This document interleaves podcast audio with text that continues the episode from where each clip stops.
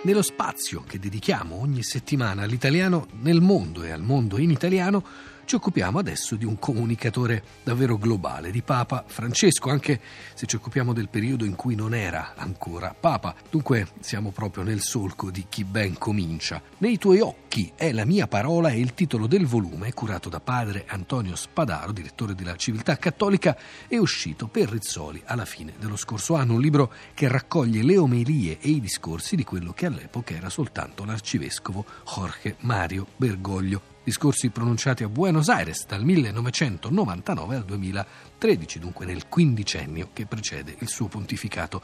Proprio con Antonio Spadaro ha parlato di tutto questo la nostra Cristina Faloci.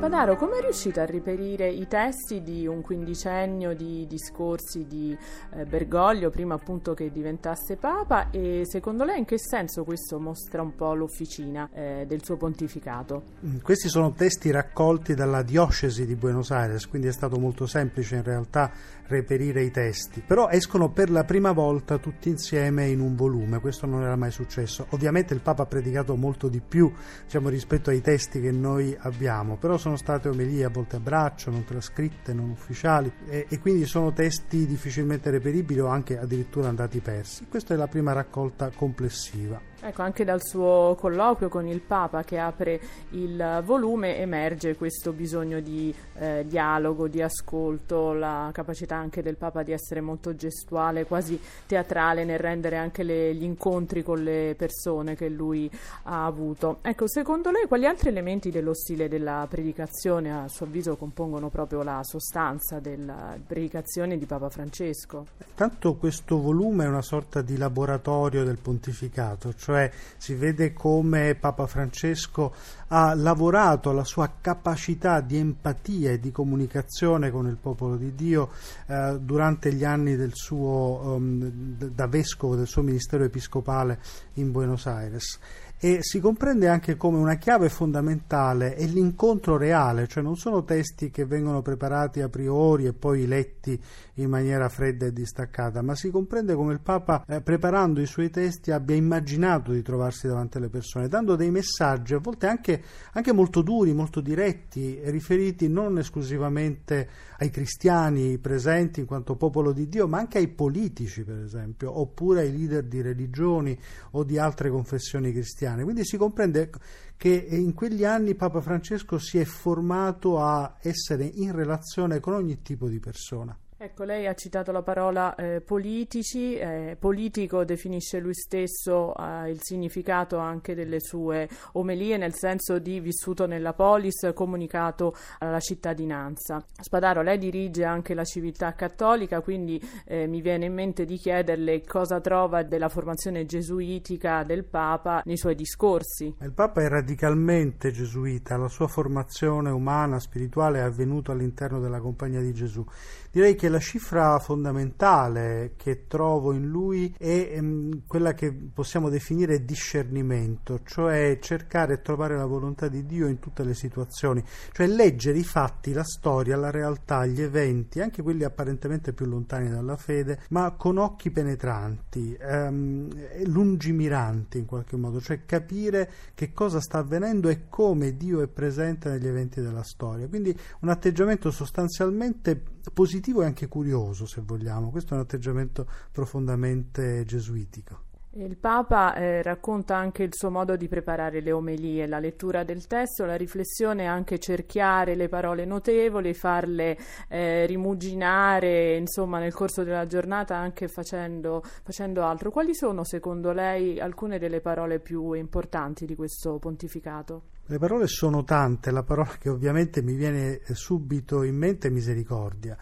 Eh, in fondo i due pilastri di questo pontificato ormai è chiaro sono il discernimento, appunto lo dicevo prima, e la misericordia.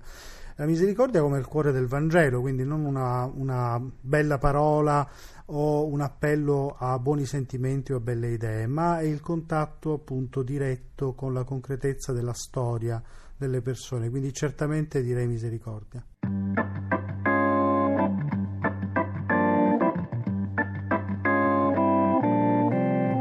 Ho deciso di indire un giubileo straordinario che abbia al suo centro la misericordia di Dio.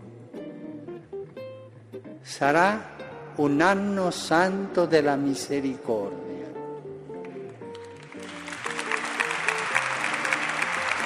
Lo vogliamo vivere alla luce della parola del Signore. Siate misericordiosi come il Padre. E questo specialmente per i confessori. Eh? Tanta misericordia.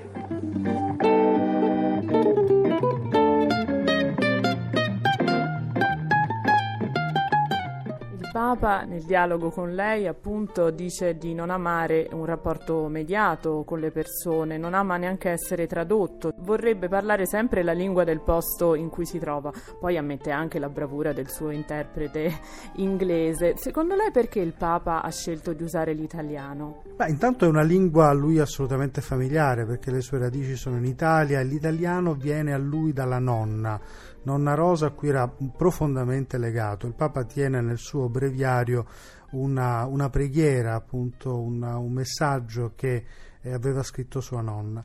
Quindi è una lingua familiare, la lingua profonda degli affetti ed è una lingua in cui si esprime con grande creatività. In fondo un, il suo italiano è un pasticcio linguistico fatto di termini che vengono improvvisamente dal portegno ma che vengono anche dal dialetto torinese e altri termini che lui avverte usa diciamo nell'italiano ordinario. Quindi è una lingua abbastanza creativa molto flessibile tutto sommato persino più flessibile dello spagnolo quindi personalmente mi affascina di più quando parla in italiano. La creatività linguistica di Papa Francesco si nutre di molte fonti, alcune sono ricordi familiari che poi danno origine a delle espressioni veramente forti eh, particolarmente espressive. Ricordo per esempio quando a Napoli parlò della corruzione e, e lui disse con forza, ripetendolo tre volte, la corruzione spuzza allora non puzza ma spuzza. Allora uh, qui ho avuto una curiosità, quindi gli ho chiesto come mai avesse detto in quel modo.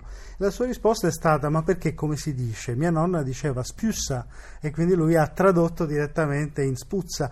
Ma questa uh, evidentemente ha una capacità sua resa di, di, linguistica straordinaria. Così anche come una volta doveva dire la luce scaccia le tenebre, ha detto scascia le tenebre. Allora è chiaro che come dire, Bergoglio punta più che alla esattezza e alla precisione alla capacità di resa, quindi al suono, alla sonorità stessa della parola. A volte lo fa scientemente, come nel caso della parola misericordiando, che non esiste, un gerundio eh, eh, che deriva dalla parola misericordia, ma per lui la misericordia non è un'opera, ma è un'azione, un verbo e quindi non può essere un sostantivo, deve essere un verbo. Il traduttore di questo libro, Giuseppe Romano, cita le varie componenti della lingua di eh, Bergoglio, le espressioni popolari, le citazioni letterarie. Eh, ci può ricordare alcuni di questi libri, alcuni di questi autori che sono fondamentali per la formazione dell'uomo secondo Papa Francesco? Ah, certamente a, a Papa Francesco piacciono molto gli autori tragici, tra questi, eh, almeno così lui li definisce, c'è Dostoevsky. Una volta parlando proprio con lui di letteratura per circa un'ora, no? proprio di testi letterari, le poesie che piacevano di più, i, i romanzi, e mh, mm, mi parlava appunto di Dostoevsky, ma io gli chiesi cosa di Dostoevsky e la sua risposta mi ha molto colpito perché mi ha detto memoria dal sottosuolo che mi ha fatto capire anche proprio la visione della realtà e, la, e, e del dramma della vita umana che Bergoglio eh, possiede. È molto attratto dalla poesia di Hölderlin, però ha avuto anche un diretto contatto con Borges.